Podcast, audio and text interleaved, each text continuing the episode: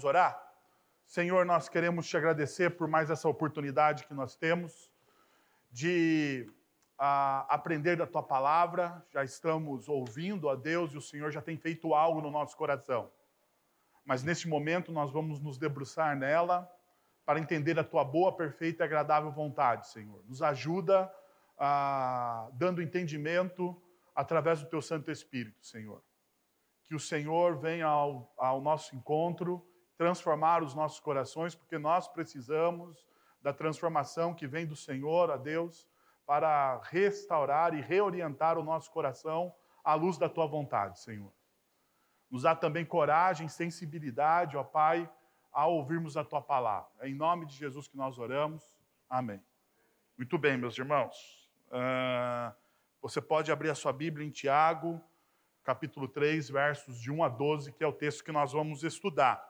Lembrando, nós estamos ah, chegando praticamente ao final, este domingo e o próximo, então nós temos, com esta mensagem, mais quatro mensagens ah, do texto de Tiago, da carta de Tiago, e nós estamos caminhando para ah, o final do nosso, da nossa série Descomplique. Próxima série, provavelmente, nós vamos, está quase certo, nós vamos estudar o Salmo 119. Mas não vou pregar um domingo o Salmo 119, que não dá, né? Que é muito versículo, você sabe disso, é o maior texto da Bíblia, né? Então, a gente vai fazer uma série no Salmo 119. Sabe o que vai acontecer? Vamos ter uma competição aqui. Quem decorar o Salmo 119 vai ganhar um negócio. Estou pensando o que, que vai ganhar, mas quem decorar o Salmo 119, qualquer versão, pode ser na a mensagem, na revista atualizada, pode ser qualquer, pode ser qualquer versão. NVI, Almeida é, corrigida, qualquer versão. Salmo 119, decorou, vai ter um, vai ter um presente para você. Mas vai ser um presente que eu vou botar todo domingo aqui na frente, vou botar a mesa aqui no meio, vou botar na frente, para todo mundo ficar cobiçando. Vocês vão ver. Vocês vão ver. Vocês vão ver. Vai ser legal. Vai ser ou não vai, Serginho? Então vamos lá. Nós estamos trabalhando o texto de Tiago na série Descomplique, transformando a fé em ação. E uma das coisas que nós desejamos, quando nós olhamos a epístola de Tiago, e Tiago também deseja, é que os discípulos de Cristo Jesus sejam transformados e moldados ao caráter de Cristo Jesus. Então, Tiago está fazendo um grande esforço teológico, está fazendo um grande esforço pastoral para mostrar à comunidade que ele pastoreia, que é uma comunidade dispersa, como ser um cristão inserido na sociedade, fazendo diferença dando testemunho, porque a nossa fé, ela não deve ser uma fé de, a, de a, intelectual somente, não deve ser uma fé de ideias, ela deve ser uma fé de ações, de práticas. Dia após dia nós, deve, nós devemos praticar o evangelho, viver o evangelho aonde nós estamos inseridos, e dessa forma nós vamos transformando as pessoas. Essa então é uma fé transformacional transformacional, porque a transformação em missão. É essa a fé que nós temos. Nós vamos ah, vivendo a nossa fé, nós vamos testificando a respeito de Cristo Jesus nas diversas áreas que nós estamos inseridos, e isso vai fazendo diferença na vida das pessoas que estão ao nosso redor. Se isso não estiver acontecendo, e Tiago está dizendo isso para a gente, se isso não estiver acontecendo, existe um problema com a sua fé. Se sua fé não é uma fé transformacional, ou seja, não é uma fé que está em missão constante, transformando as pessoas que estão ao seu redor, se ela não faz isso, então alguma coisa está tá errado na sua visão a respeito do Evangelho. O Evangelho ele é uma fé que mexe com o nosso intelecto, Sim, o Evangelho é uma fé aonde nós intelectualmente entendemos, temos uma cosmovisão, nós enxergamos o mundo através das lentes do Evangelho, mas também esse Evangelho ele tem que ser encarnado na nossa vida diária. Agora, o texto que nós vamos ler hoje talvez seja um dos textos mais pregados nas Sagradas Escrituras, ele é muito pregado esse texto, mas um dos textos menos vivenciados pelos discípulos de Cristo Jesus. Então, ele é, ele é um dos textos onde nós pregamos e falamos muito sobre esse texto, mas nós temos uma certa dificuldade de viver esse texto. E a pergunta deve estar perguntando, mas por quê? Porque esse texto fala sobre a língua. Esse texto fala sobre a forma como nós nos comunicamos. Esse texto ele confronta algo que é um pecado na nossa sociedade. A nossa sociedade hoje, a cultura pós-moderna, aonde nós estamos inseridos hoje, é uma cultura da comunicação. É uma cultura da comunicação. Todo mundo é uma cultura do marketing, não é verdade? Do marketing. Então todo mundo hoje para ter uma boa posição social precisa de alguma forma se vender. No bom sentido, no bom sentido. Fazer o seu marketing pessoal. A gente faz isso, né? Ah, nós temos aqui muitos profissionais liberais no nosso auditório, professores, professores de inglês, ah, pessoas que trabalham com imóveis, né? ah, pessoas que trabalham em diversas áreas, advogados e tantos outros. Para você ter uma boa carteira de cliente, uma boa carteira de cliente, você precisa fazer um marketing pessoal, não é verdade? E para fazer um marketing pessoal, você precisa se vender, assim, vender aquilo que você faz e você precisa vender muito bem, porque tem muita gente no mercado fazendo igual. E você então precisa se vender muito bem, mas detalhe, você como cristão, você precisa vender muito bem aquilo que você é, mas sem exageros. E aqui talvez seja o grande problema da nossa cultura de muitas falas de muita comunicação. Ao falar demais, ao se pronunciar demais sobre tantas coisas, nós cometemos alguns equívocos e pecados. Então, abre o texto aí de Tiago, no capítulo 3, vamos ler do verso 1 até o verso de número 12. Meus irmãos, não sejam muitos de vocês mestres, pois vocês sabem que nós, os que ensinamos, seremos julgados com maior rigor. Todos tropeçamos em muitas, de muitas maneiras. Se alguém não tropeçar no falar, tal homem é perfeito, sendo também capaz de dominar todo o seu corpo. Quando colocamos, quando colocamos freios na boca dos cavalos para que eles nos obedeçam, podemos controlar o animal todo. Tomem também como exemplo os navios, embora sejam tão grandes impelidos por, forte, por fortes ventos, são dirigidos por um leme muito pequeno, conforme a vontade do piloto. Semelhantemente, a língua é um pequeno órgão do corpo, mas que se vangloria de grandes coisas.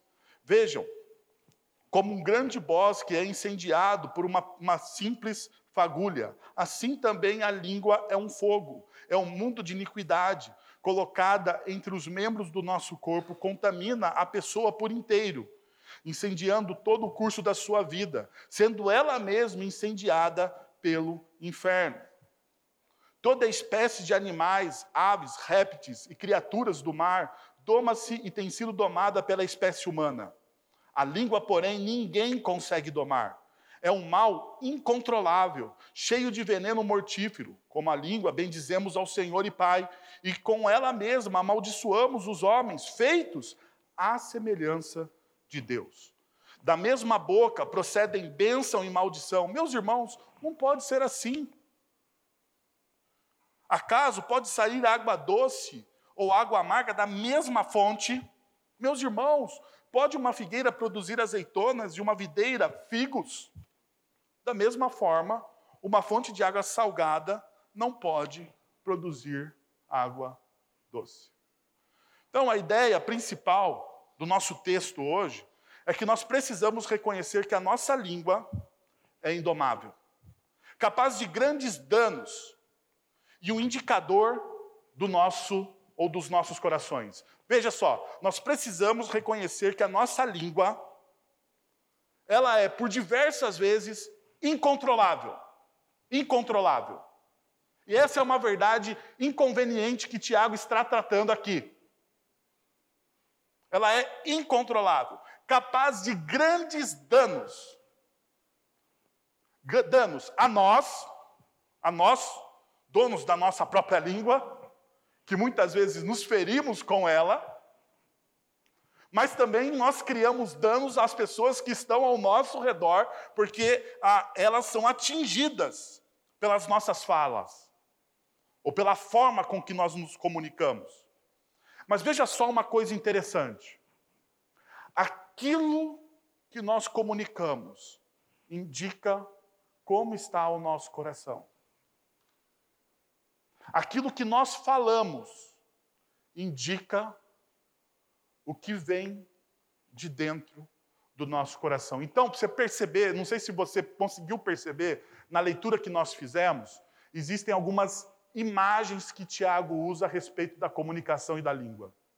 Eu gostaria de mostrar para vocês essas imagens e tirar dessas imagens alguns princípios para as nossas vidas. Veja só a primeira imagem que Tiago usa: o controle. A língua nos controla muitas vezes.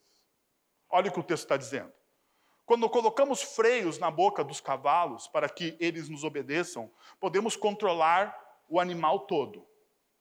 Eu não sei se você sabe, mas existe um pequeno freio de metal que você coloca na boca do cavalo. Ele chama bit, é um freio, assim, um, um pedaço de metal redondo. Então, aquilo vai ah, entre as, as amarras né, do cavalo e aquilo é que faz o controle do cavalo. Então, o que Tiago está se referindo é esse pequeno, pequeno bit aqui de metal que vai naquele animal fantástico, enorme que é o cavalo.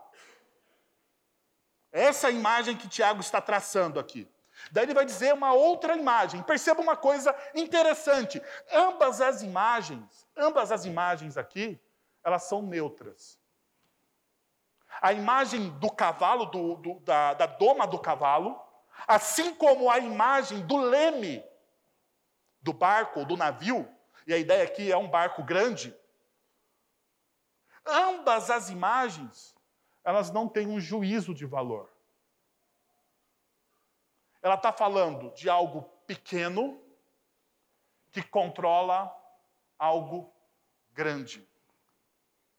Essa é a ideia. Tanto que, perceba a ênfase dos versículos. A ênfase do versículo número 3 é: podemos controlar o animal todo. Essa é a ênfase do versículo número 3. A ênfase do versículo número 4 é: são dirigidos por um leme muito pequeno, conforme a vontade do piloto. Ou seja, perceba, ambas as ênfases estão aonde? No controle. Esse pequeno órgão, daí a imagem que Tiago está usando.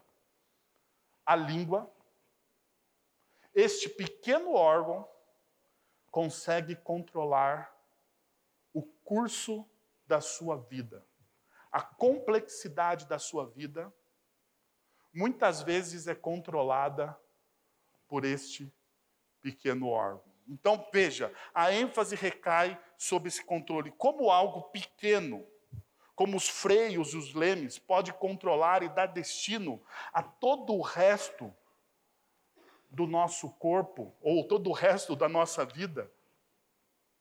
É isso que o texto está dizendo. Como algo pequeno pode mudar tudo. E muitas vezes nós não paramos para pensar sobre essa realidade.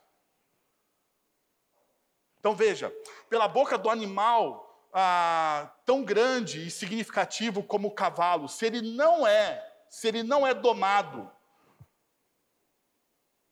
ou se a sua natureza selvagem não é domada, ele é inútil. É o que Tiago está dizendo. O animal ele precisa ser domado para ser útil para o trabalho. Assim também você precisa domar aquilo que está na sua boca, para que você, de certa forma, seja útil para o trabalho, é o que Tiago está dizendo. Da mesma forma, ele está dizendo assim: olha, o leme do navio, o leme do navio pode tirar o navio de tempestades ou colocar o navio em tempestades. Assim também a nossa boca, a nossa língua, a nossa comunicação pode nos tirar de tempestades e nos colocar em verdadeiras tempestades, em verdadeiras guerras. Perceba uma coisa. Tiago está chamando os seus discípulos à responsabilidade. Tiago está chamando os discípulos da igreja de Cristo, naquele momento da história, a responsabilidade que eles têm com o quê? Com o seu falar. Com as formas com que ele se comunica.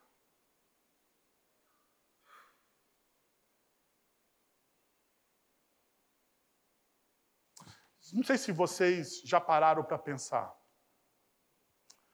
Por muitas coisas nós nos sentimos culpados. Não é verdade? Nós nos sentimos culpados por muitas coisas. Mas são raras as vezes que nós nos sentimos culpados por aquilo que nós falamos. São raras as vezes.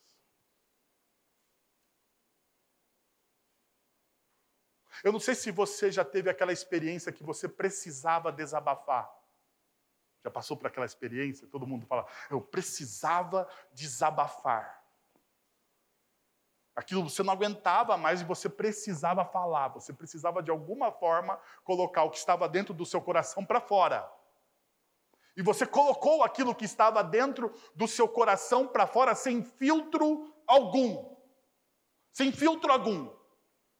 Você simplesmente falou.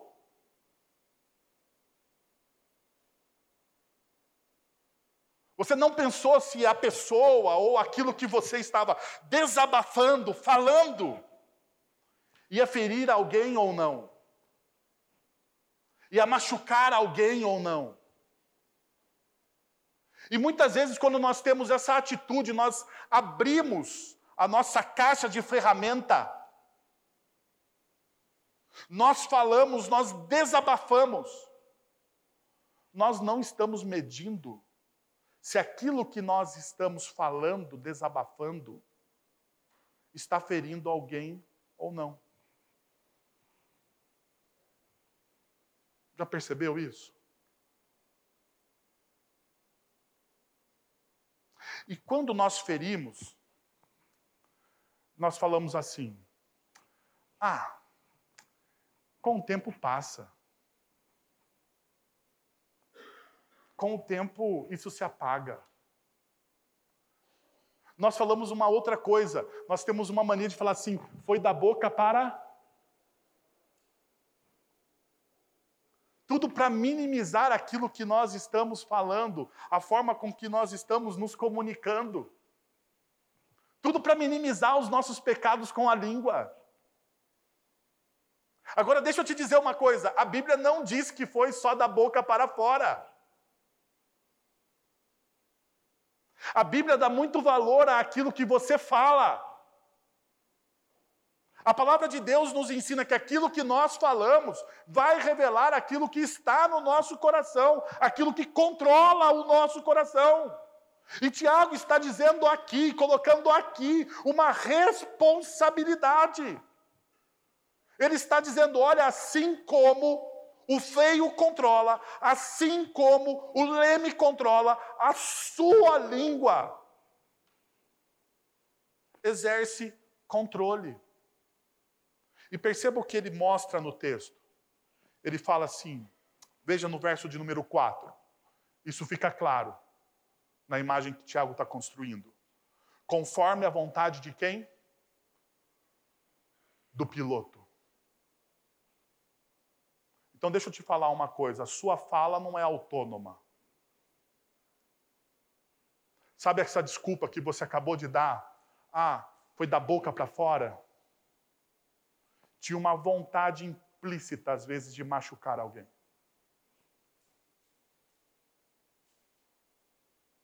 Tiago está dizendo aqui: não é só da boca para fora. Tudo aquilo que você fala é intencional.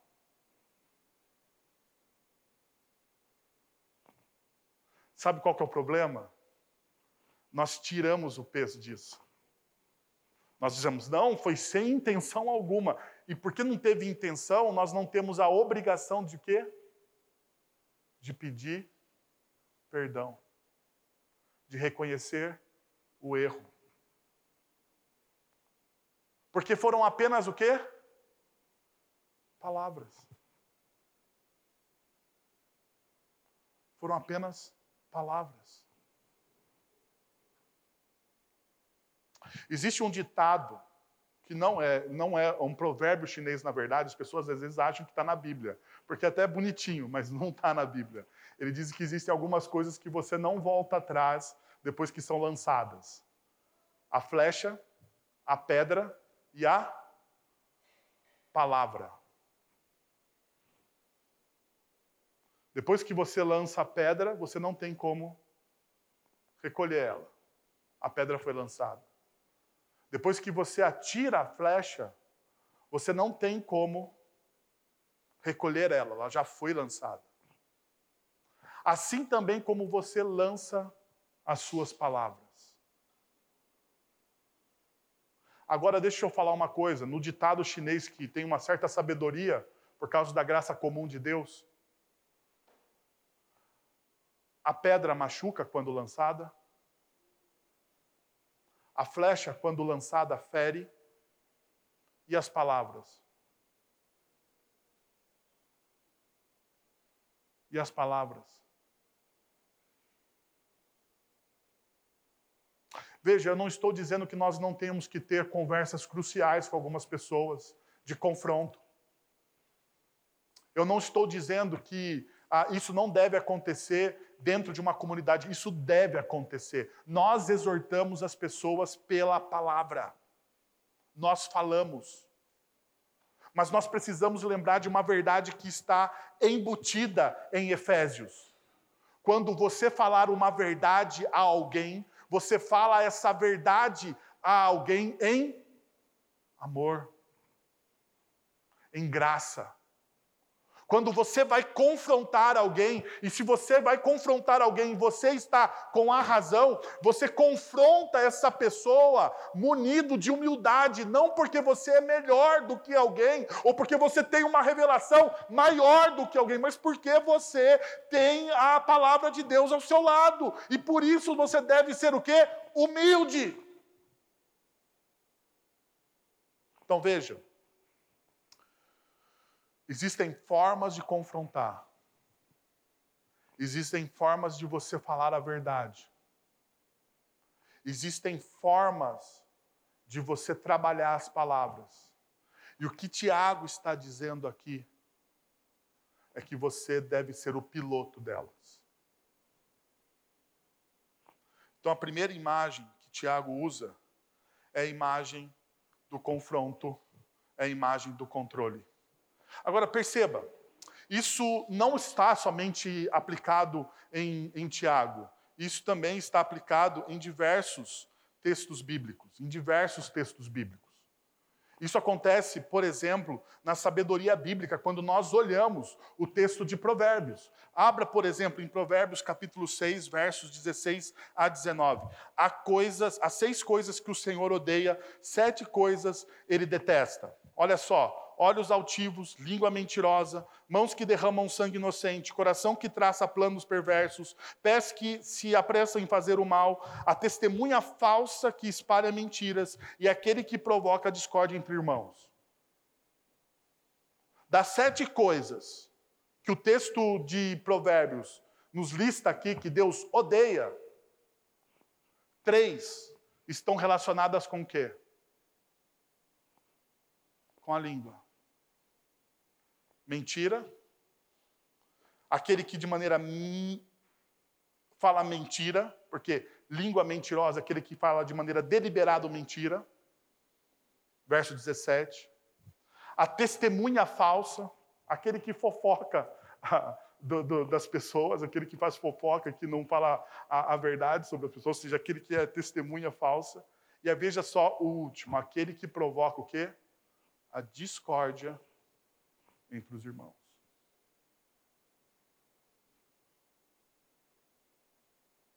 Tiago está dizendo o seguinte: você precisa controlar a sua língua.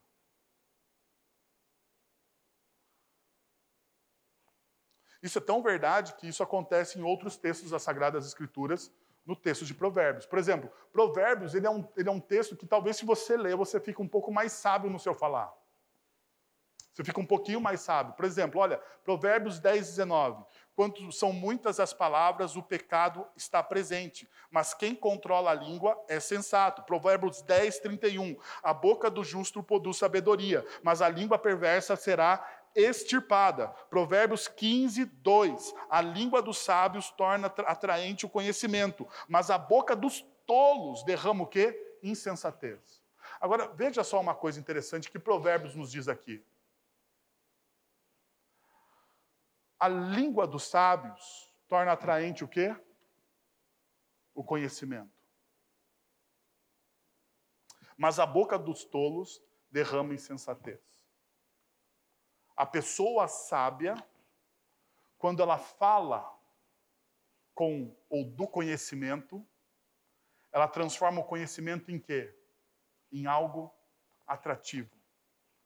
As pessoas se apaixonam pelo conhecimento porque existe um sábio falando. Então veja, duas coisas que é muito interessante. Sabedoria não tem a ver com conhecimento. Provérbios ele faz essa divisão aqui. Existem pessoas que têm muito conhecimento, mas não são sábias no seu falar. Tem gente com muito conhecimento, mas quando falam, falam com arrogância. Tem gente com muito conhecimento e transborda conhecimento, transborda a, a, a, intelectualidade, mas quando fala, ao invés de tornar o conhecimento atraente às pessoas, ela cria o quê? Repulsa. Agora, deixa eu trazer isso para a nossa fé aqui. Quando você fala do Evangelho para alguém, você torna o Evangelho atrativo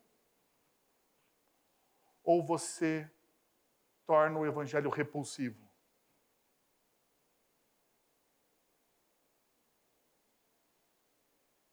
Estou perguntando para você.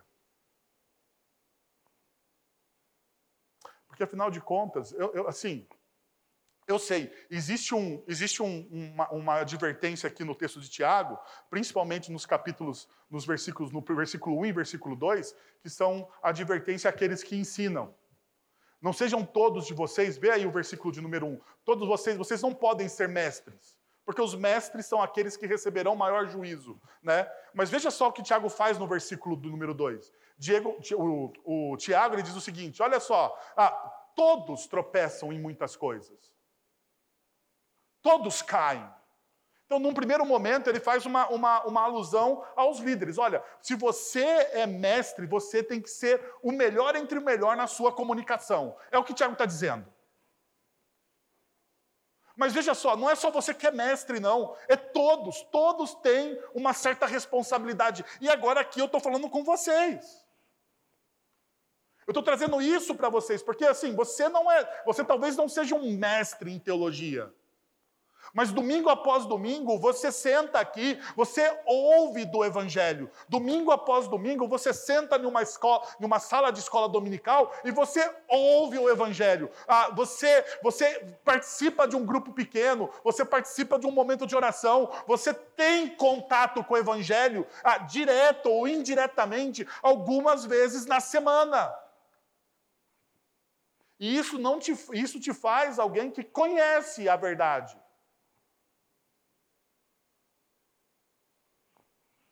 Então, deixa eu te perguntar de novo.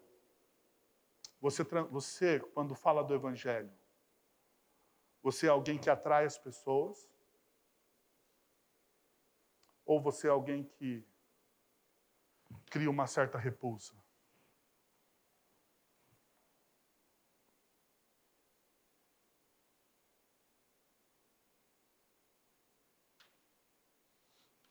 Essa é a primeira, essa é a primeira imagem que Tiago usa.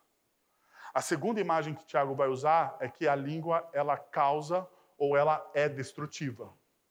Olha o que diz o verso de número 5 e o final do verso de número 8. Olha só. Semelhantemente, a língua é um pequeno órgão do corpo, mas se vangloria de grandes coisas. Vejam como um grande bosque é incendiado por uma simples fagulha. Verso de número 8, ele está fazendo a comparação de algo grande com algo tão pequeno. E ele vai falar, afinal, cheio de veneno mortífero. E aqui os comentaristas dizem que Tiago está fazendo uma alusão aos pequenos animais peçonhentos, que são pequenos, mas que têm um veneno tão mortífero ah, por causa do seu pequeno tamanho conseguem, às vezes, matar ou paralisar um grande animal com o seu pequeno veneno. Então veja só aqui, Tiago está falando do poder destrutivo da língua. E a ênfase aqui, neste versículo, é uma simples fagulha. Como uma simples fagulha destrói um bosque inteiro. Como uma simples fagulha destrói um bosque inteiro. Como um pequeno animal peçonhento pode paralisar. Como algumas gotas de um veneno pode matar. É isso que Tiago está usando aqui, uma comparação novamente entre aquilo que é pequeno e grande. Mas deixa eu te mostrar uma coisa.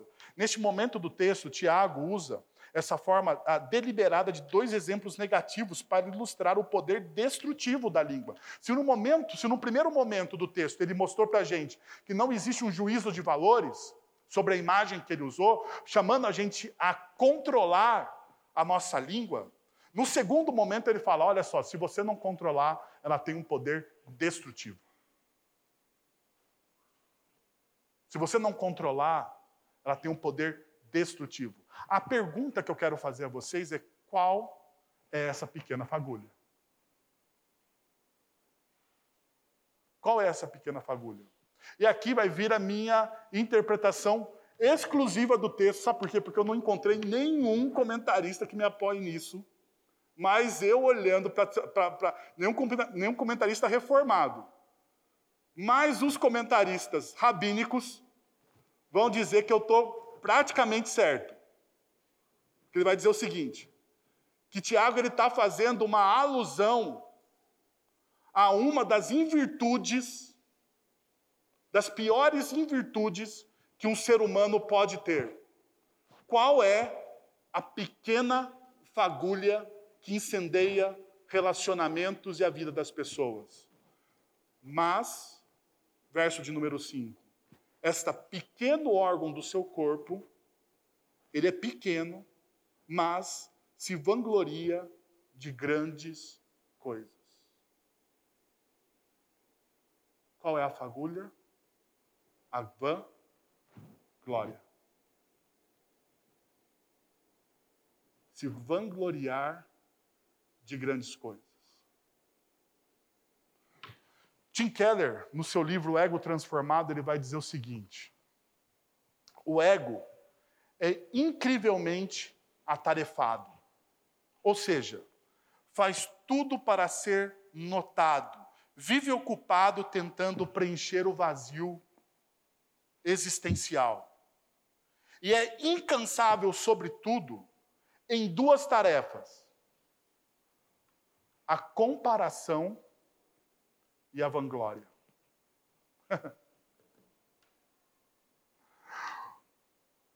o que, que pessoas com um ego avantajado fazem? Comparação e vanglória.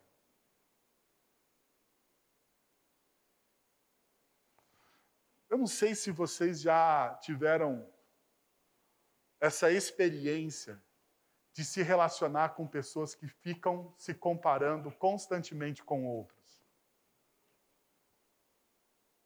Ou se você, assim como eu, tem as suas sombras no seu coração, e quando você está sozinho no seu quarto, você faz essas comparações injustas de você com outras pessoas.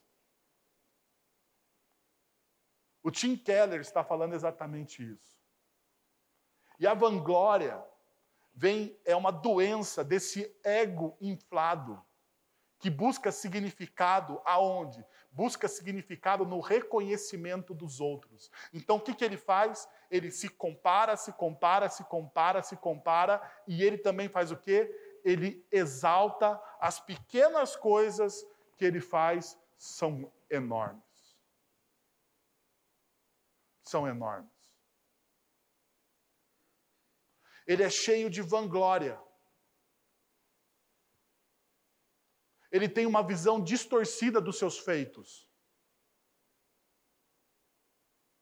Vanglória é uma visão distorcida daquilo que muitas vezes eu e você somos chamados a fazer. Deixa eu dar um exemplo para vocês aqui. Qual é a obrigação de um pai? Vamos, me ajudem. Qual é a obrigação de um pai? Qual é a obrigação básica de um pai e de uma mãe? Pro? Prover. A, a função básica de um pai e de uma mãe é prover. Ou seja, se ele é pai e mãe, o que, que ele faz? Ele provê. Agora veja só: tem gente que quer buscar vanglória. Então ele fala assim: Olha como eu sou um pai maravilhoso. Olha, eu provejo tudo para os meus filhos, tudo que eu tenho, eu dou para vocês. Olha, não existe nada melhor do que ser meu filho. Porque afinal de contas eu me preocupo demais com o meu filho. E eu chego às vezes, eu chego às vezes, às 10 horas da noite eu saio, eu chego feliz da vida para fazer o quê? Para brincar com os meus filhos. E eu brinco com eles no tapete da casa, porque afinal de contas, eu sou um pai o quê? Maravilhoso. Vanglória. Qual é a obrigação dele? Prover. Não é adulto? É prover. Não existe diferença. Mas ele transforma algo que é uma obrigação em quê? Em algo extraordinário. Qual é a obrigação do marido?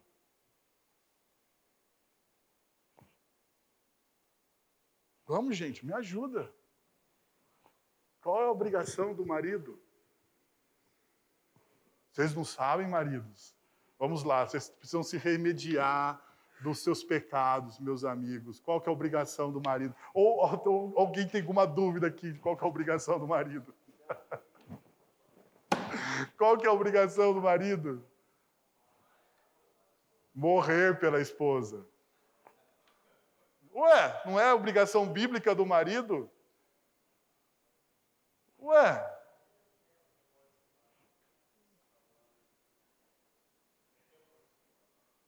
Ué, tem que morrer pela esposa, porque foi que Jesus morreu pela igreja, não foi? Paulo vai dizer o quê? Que você deve amar a sua esposa assim como Jesus amou a igreja. E como que Jesus amou a igreja? Morreu por ela. O problema é de quem? É de você, marido. Então, aquilo que você faz é mero o quê? Obrigação. É mera obrigação. Você não precisa chegar para sua esposa e jogar na cara dela que você está fazendo um sacrifício, porque foi mera obrigação. Mera obrigação. Da mesma forma, qual é a obrigação das, das esposas?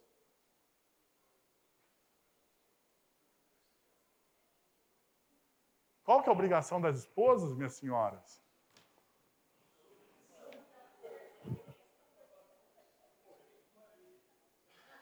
Vai, agora os maridos, os maridos, os maridos, os maridos. Tem alguém que soprou aqui do canal que quer morrer pelo marido.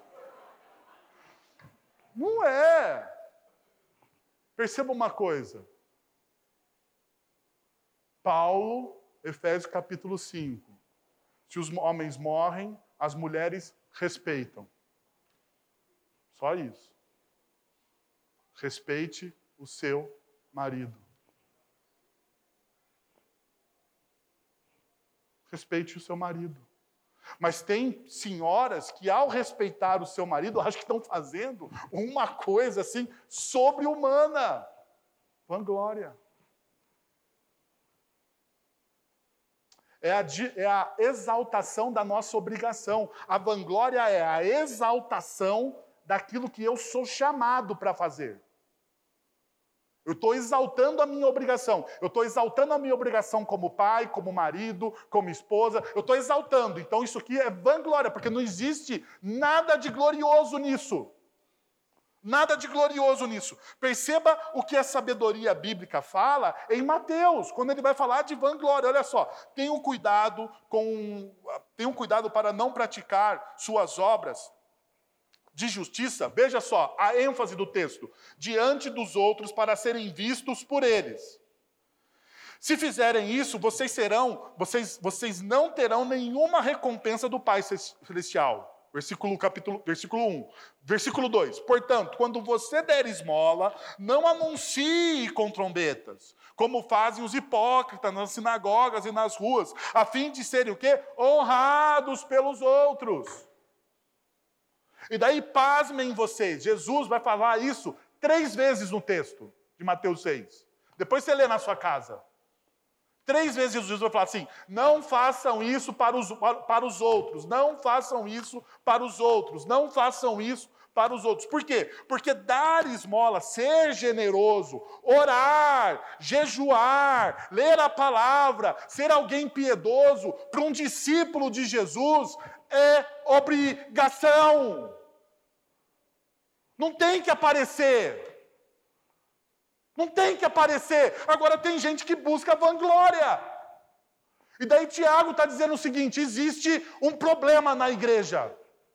Existe um problema de pessoas que buscam a sua própria glória ao invés da glória de Deus. Que acham que estão fazendo a mais do que deveriam que ao perdoar ficam falando pelos quatro ventos. Aí ah, eu perdoei aquele irmão, olha como eu sou benevolente, olha como eu sou gracioso, eu perdoei, olha o meu coração limpo. Que isso?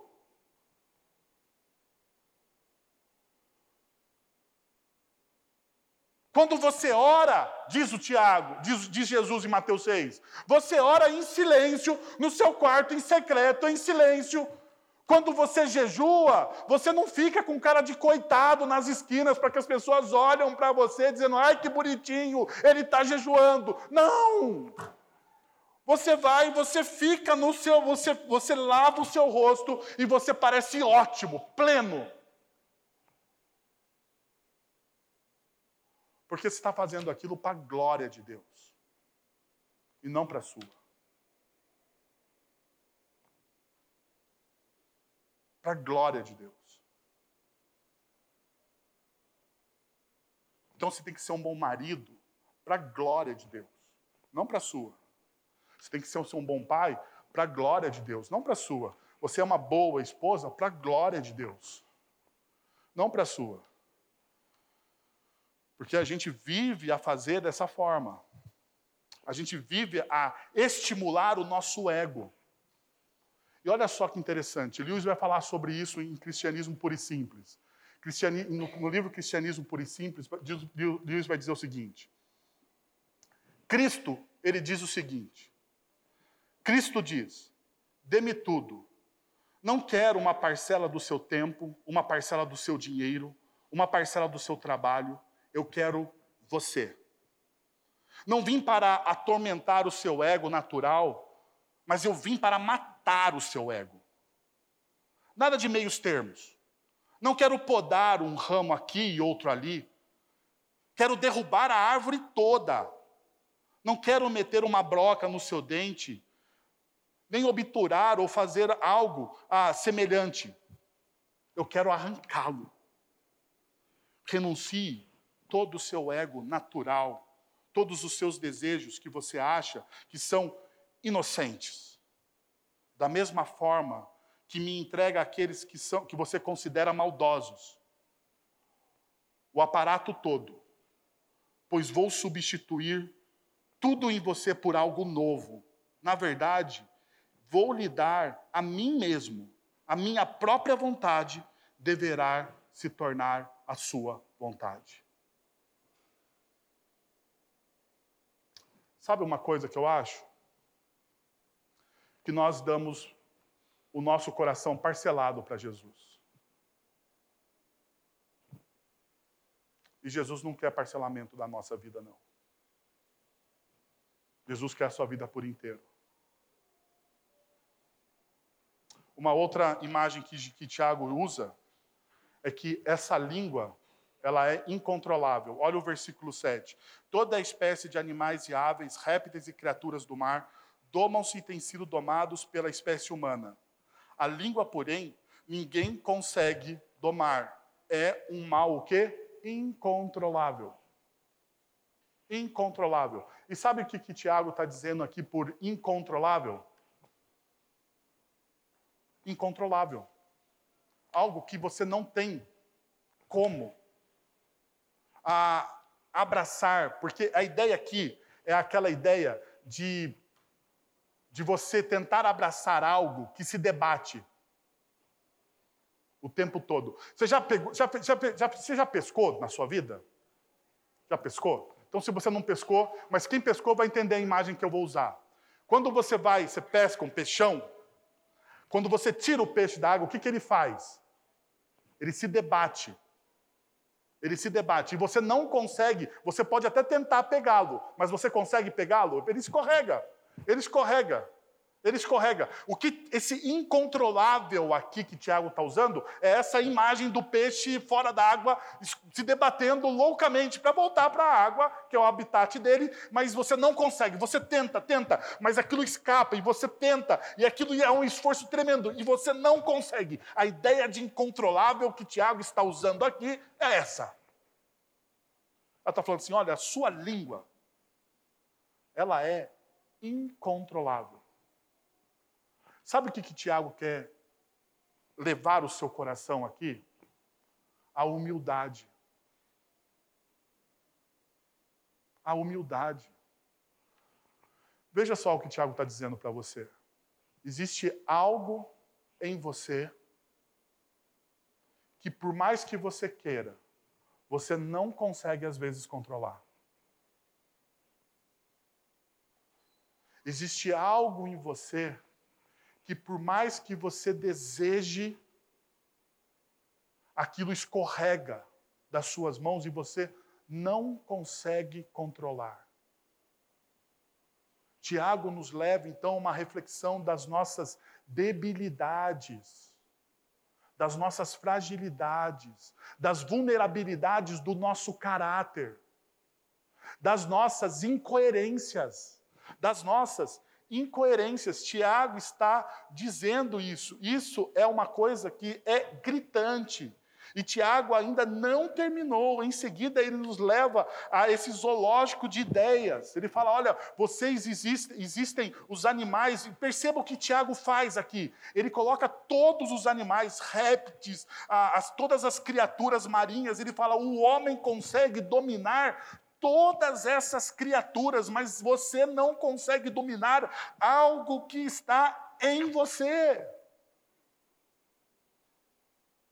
Um homem consegue fazer um elefante jogar futebol, ele consegue colocar um, fazer um golfinho pular por um arco, ele consegue fazer coisas domacães e tantas outras coisas, mas perceba, você não consegue dominar a sua própria língua. Você não consegue dominar o seu próprio ego. Por que isso? Porque a sua língua e o seu ego é algo que vem de dentro do seu coração. E ele termina dizendo isso. Olha só como o Tiago está amarrando o texto dele. Ele diz o final, a última imagem que ele usa: a língua é reveladora. Olha só, verso 9 até o verso 12. Com a língua bendizemos o Senhor e Pai, e com ela amaldiçoamos os homens feitos à semelhança de Deus. Da mesma boca procedem bênção e maldição. Meus irmãos, não pode ser assim. Olha o que ele está dizendo no meio do texto. Meus irmãos, não pode ser assim. Não pode ser assim. Olha que, olha que, que coisa. Tiago está dizendo, com essa língua, com esse órgão do seu corpo, você adora ao Senhor, você bendiz ao Senhor. Você fala bem dele. Mas com essa mesma língua, você amaldiçoa os homens que são feitos o quê? A semelhança de quem? De Deus. Agora, o que o Tiago, tá, Tiago, Tiago ele dá um checkmate na nossa cabeça. Como que você, é o que Tiago está fazendo, como que você pode dizer que você ama a Deus? Você bendiz a Deus, você elogia a Deus, você glorifica a Deus com a sua boca. Como que você faz isso? E ao mesmo tempo, você pega algo que Deus fez, o homem, que é feito à imagem e semelhança de Deus, e você diz que você o odeia, que você o detesta, que você não o ama, que você não o suporta, que você não quer conviver junto, que você quer ficar distante dessa pessoa. Como você faz isso? Perceberam a, a incoerência que Tiago está apontando aqui? Perceberam que Tiago está indo aqui ao fundo do problema, está mostrando para você que aquilo que procede do seu coração, que todas as suas falas, que tudo aquilo que sai da sua boca revela aquilo que está no seu coração. Lembra? Vamos lembrar, Jesus vai dizer isso no Evangelho, na, na, no, no Evangelho de Mateus, capítulo 12, no verso 33 até o verso 37. Jesus vai dizer que o homem, sabe, o homem ele tira coisas boas do tesouro bom que está do seu coração, e o homem mau, ele tira coisas más daquilo que está no tesouro do seu coração. Perceba o que Jesus está dizendo aqui, é a mesma coisa coisa que Tiago diz na sua carta. O problema está no seu coração, na incoerência que está no seu coração.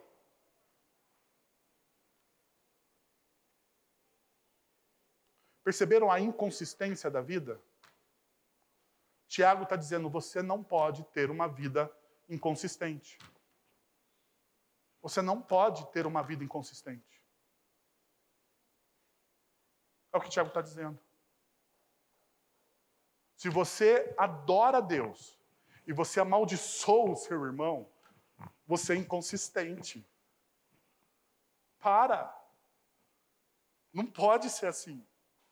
Nossa adoração a Deus começa aonde? No nosso amor ao próximo. Aonde começa a nossa adoração a Deus? Na reverência que eu tenho, no amor que eu tenho com o próximo. É assim que começa a minha, a minha adoração a Deus. A minha adoração em Deus, ela não, não, não starta do nada.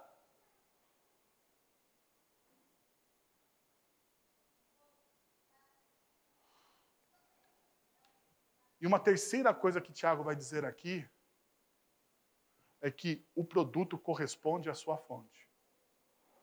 Não tem como enganar. Ele vai dizer: não tem como se tirar figos da videira. Tem como se tirar figo da videira? Não. Tem como se tirar a uva da laranjeira? Não. Não tem. Não dá. Aquilo produz, você produz aquilo que está no seu coração. Então a pergunta que eu tenho para você é o seguinte: é o que está no seu coração.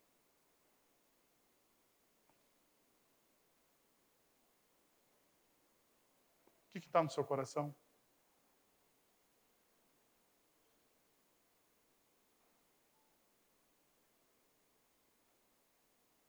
Vamos ser sinceros. O que está aí dentro? Porque você só pode tirar, você só pode dar aquilo que você tem. Você não consegue dar paz a ninguém, porque o seu coração está em guerra. Você não consegue dar nada de bom a alguém, porque aquilo que o seu coração produz não é bom. Eu quero convidar você a fechar seus olhos, a examinar o seu coração.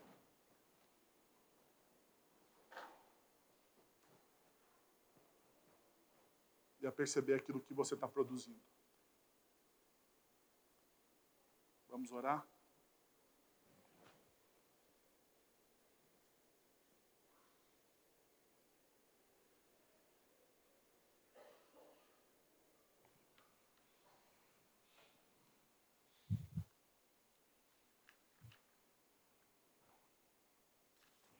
Pai, nós estamos na tua presença e nós queremos te agradecer, Senhor, pela tua palavra. Ela vem e confronta os nossos corações, ela vem, ó Deus, para transformar as nossas vidas e para trazer uma, um verdadeiro exame, Pai, daquilo que está dentro de nós, Senhor. Nos ajuda, Senhor, a discernir essa realidade, Pai. Nos ajuda a discernir isso. Por favor, Senhor. Para que possamos produzir bons frutos. Para que possamos abençoar aqueles que estão ao nosso lado. Retira de nós, ó Pai, essa vanglória. É o que nós pedimos em nome de Jesus. Amém. Vamos receber a bênção? Agora, irmãos, que a graça de nosso Senhor e Salvador Jesus Cristo, o amor de nosso Deus e Pai, o conselho, o consolo, o poder e a ação do Santo Espírito de Deus estejam sobre vocês agora e pelos séculos dos séculos. Amém.